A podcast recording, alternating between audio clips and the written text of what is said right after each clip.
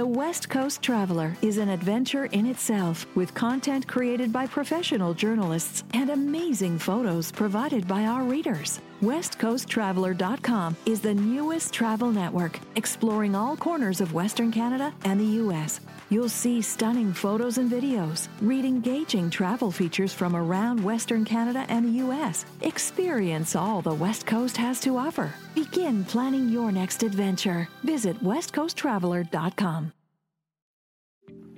Welcome to Off the Page, a weekly podcast by the Comox Valley Record. I'm Erin Halischuk, a journalist with the Record. Join me as we take a deeper look at the people and stories in the Comox Valley.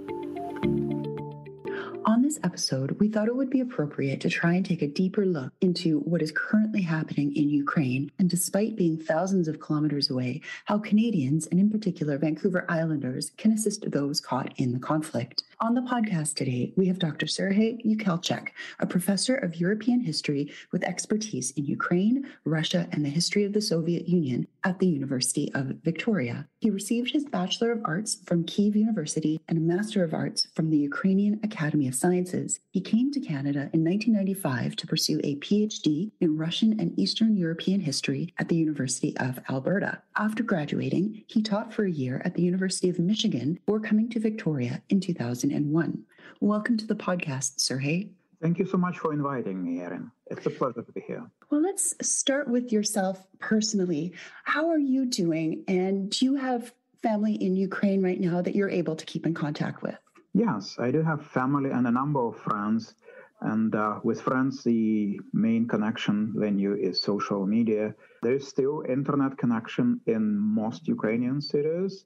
There is pretty good telephone connection for now, but uh, it has been difficult to buy food for the last maybe two weeks. There's a slight improvement in the last couple of days, but also the pharmacies are not really provisioning what they uh, what the people need. So it's quite difficult for people, but they keep thinking of themselves as the winners of this war, as the winners because they are resilient, because they are not giving up, and definitely uh, looking at all threat with resistance. Where do you think that spirit of resilience comes from?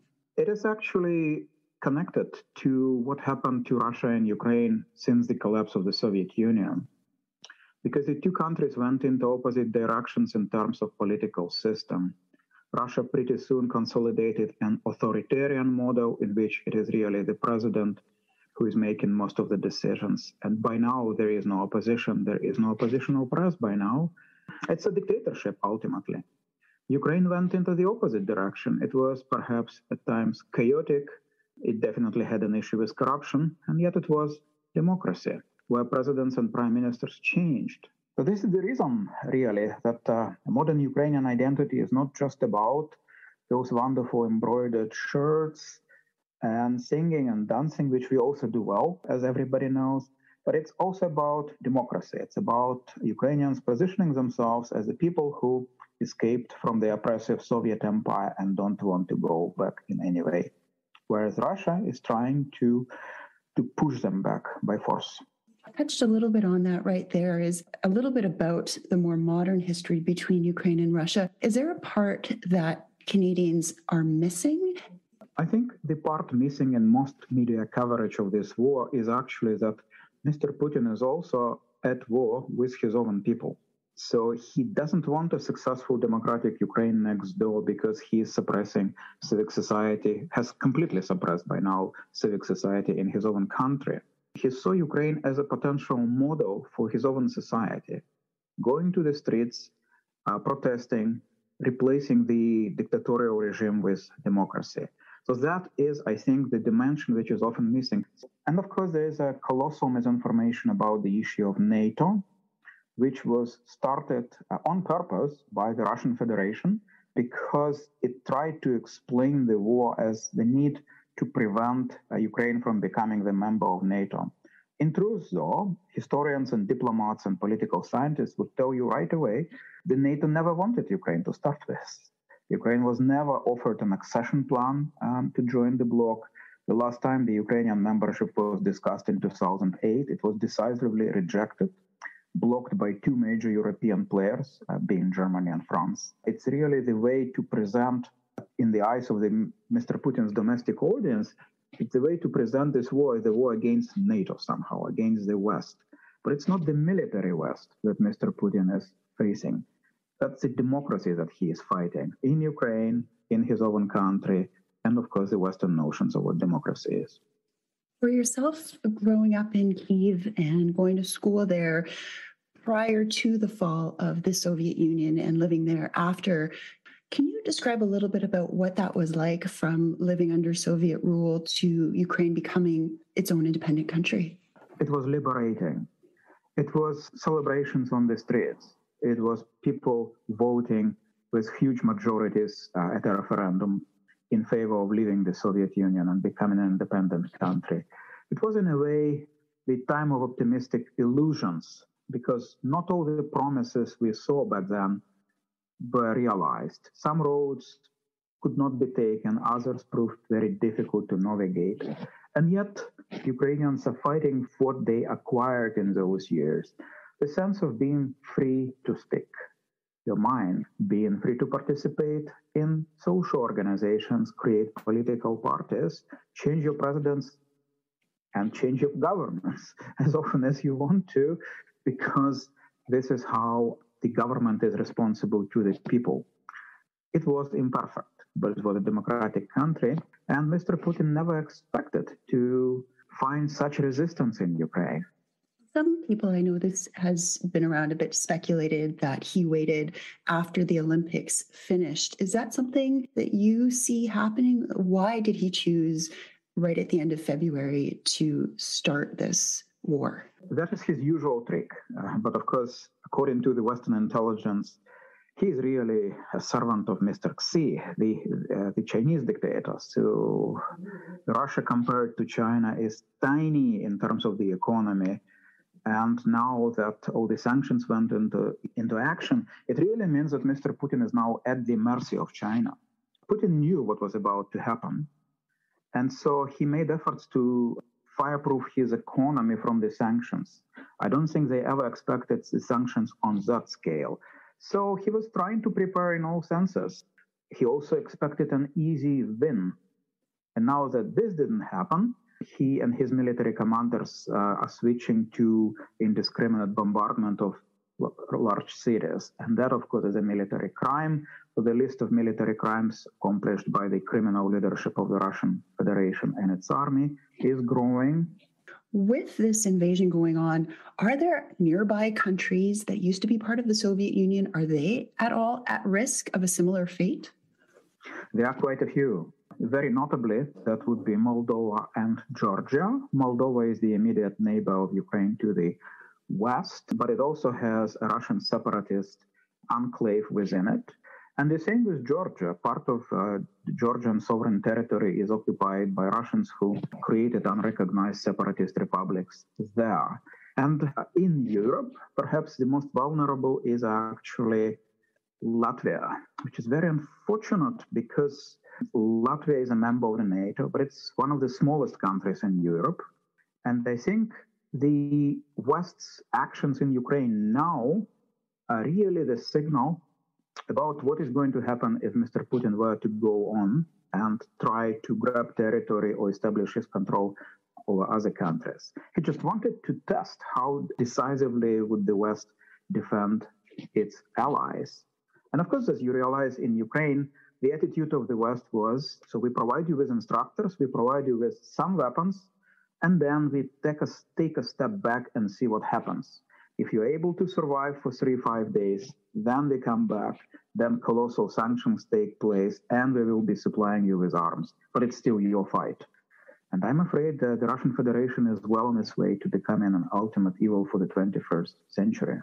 Speaking of those political parties, I think a perfect example is the president of Ukraine, Vladimir Zelensky. What was his perception like? I understand he doesn't have that lengthy of a political background. Before he came into power, he most experienced as an actor or comedian.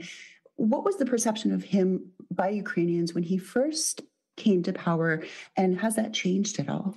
He's actually of Jewish background. He comes from a family of a, the Holocaust survivor. Because a Jewish family in Ukraine, his family had uh, four brothers. Three of them were killed during the Holocaust. One survived. He served in the Soviet army. That was his grandfather. So he's Jewish on both on, on both on his mother's side and on his father's side.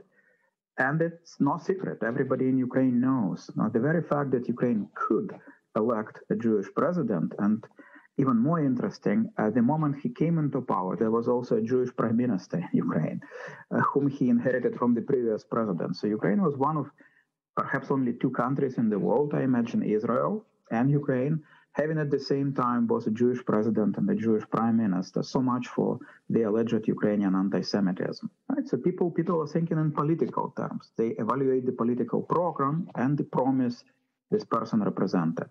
Zelensky didn't have any experience at all, but he was a very, very popular actor and comedian.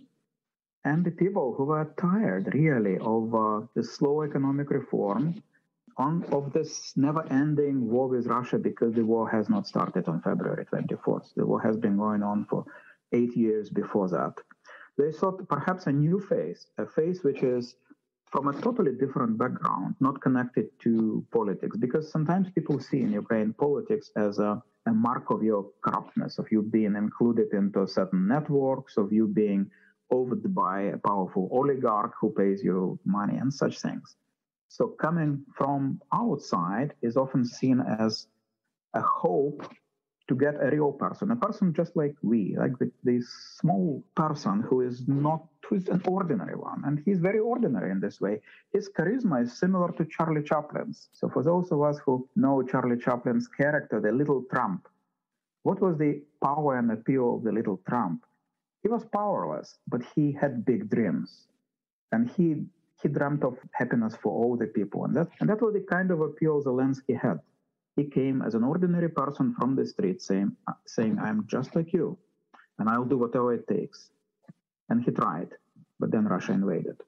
Russia has been waiting also for him to become president as well, because they thought, well, if Ukraine has an unexperienced president, a president who comes from a Russian speaking Jewish family, that would be easy to take out. He wouldn't get much support, but no. The Ukrainians, of course, rallied around him and he also proved very a very good politician and excellent military leader as such.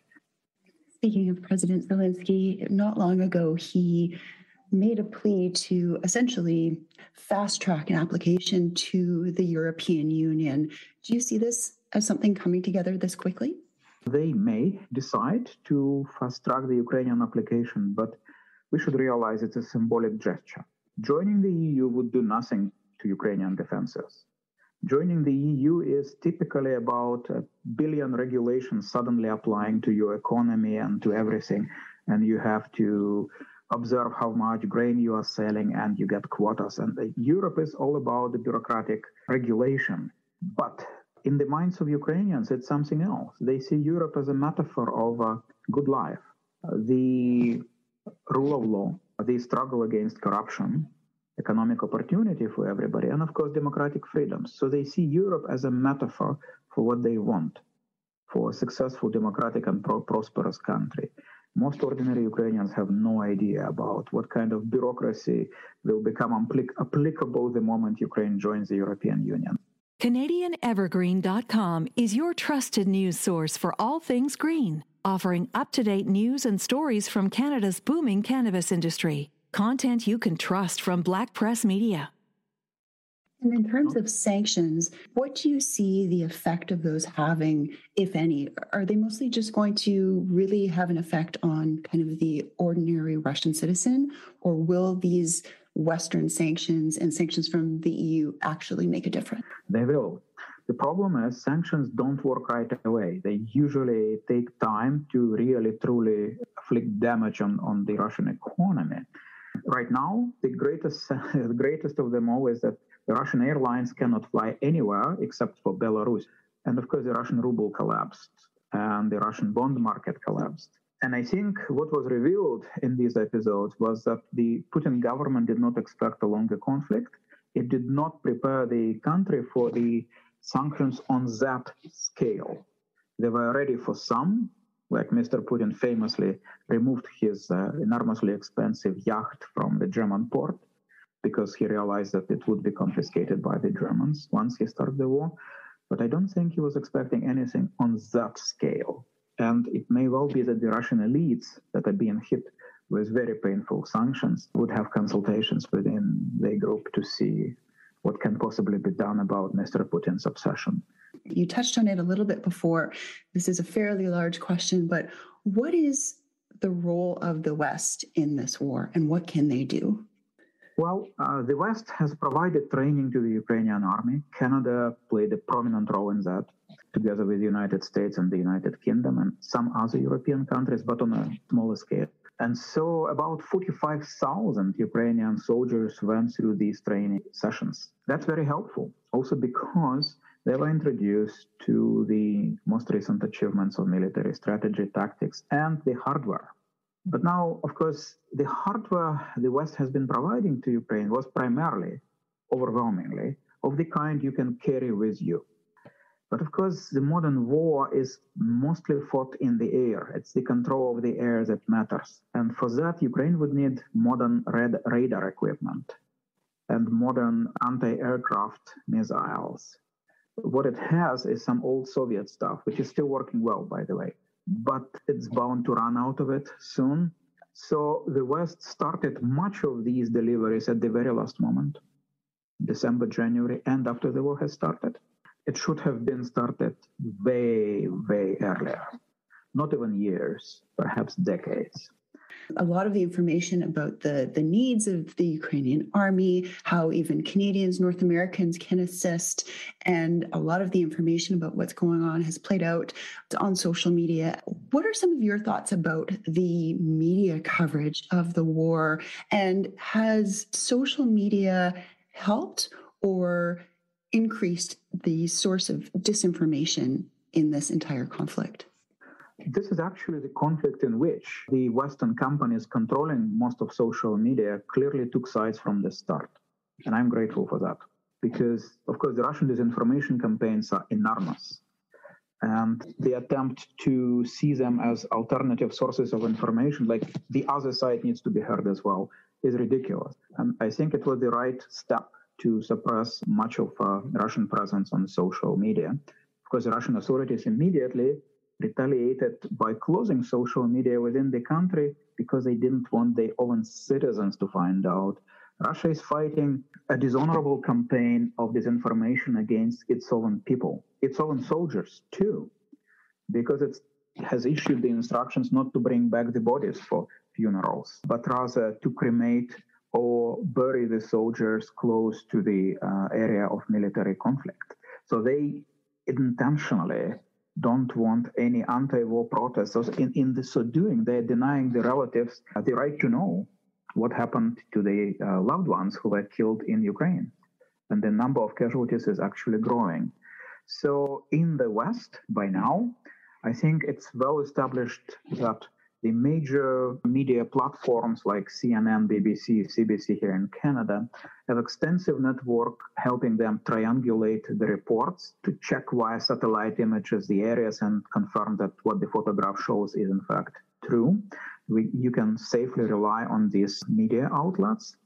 Speaking of the impact on on citizens. I know there's been so many rallies in the past two weeks here in canada on vancouver island.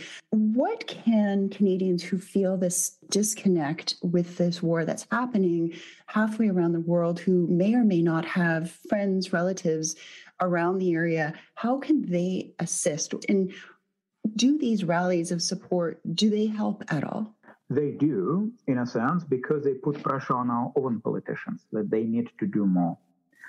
Uh, there was an embarrassing moment when our cabinet was not prepared to send lethal weapons to Ukraine. Uh, why? Really?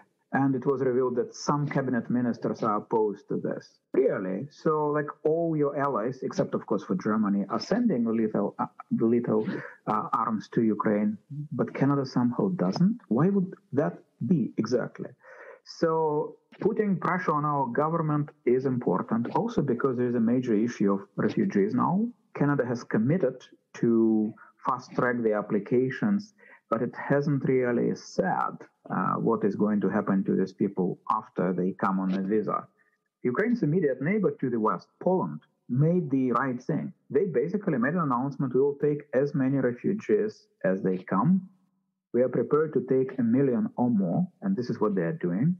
And I think from now on, the Polish Ukrainian friendship is going to be a really important thing for us Ukrainians. And Canada is doing well now, too. There are ways that every Canadian can help with a donation to the Canadian Red Cross for the Ukraine campaign. There's also the Canada Ukraine Foundation, uh, which works in connection with the Ukrainian Canadian Congress, and they run several programs. You can even choose to which one you would prefer to donate.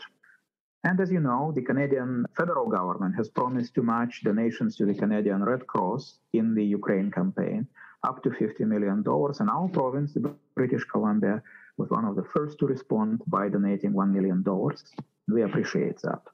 And now, a myriad of individuals are doing the same to bring it to the total 100 million. I know this is probably the million dollar question. How do you see this war ending and what does that look like? Are negotiations even a possibility? The negotiations are ongoing, but this is only because the Ukrainian side doesn't want to send a signal that it would not negotiate. The negotiations are primarily about humanitarian issues for now, and Russia is proving really vile aggressor in that it doesn't stop shelling even during the negotiations. That really puts you in world history in a separate category of the oven. But wars, modern wars tend to be short, but this one is not going to be. This is because the expected Russian blitzkrieg, the fast victory, hasn't happened. Mr. Putin is a dictator who projects an image of a macho, like the shirtless guy on a horse who is who is always right and never loses. Like for his reputation to be perceived as having lost something would be a colossal blow. In fact, he could be overthrown right after that. This makes it difficult for us, the Western uh, commentators, and for Ukrainians to see a meaningful end to this war.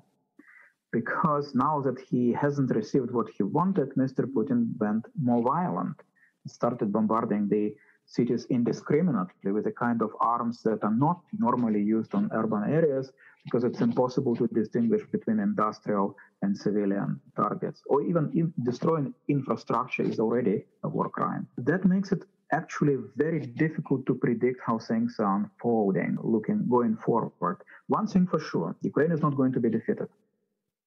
There is no way because no Russian army would be enough to police an occupied Ukraine. It may take some cities. Russia might take some cities, win some battles. It's not going to win a war. But because of the nature of the Russian political regime and the lack of a voice for the Russian society, we don't have a realistic projection of what is going to happen. We need to keep pushing. That's this edition of Off the Page, produced by the Comox Valley Record. Thank you for joining us. If you have suggestions for topics or guests, we would like to hear from you.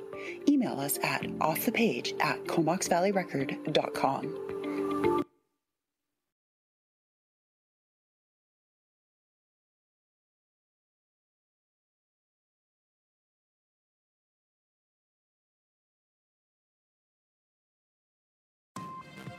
Discover what's happening around our province with todayinbc.com. Sign up today to get the latest news right to your inbox and never miss the news that's important to you and your family. From community news in your neighborhood to what's happening in our province, your source for daily news is todayinbc.com.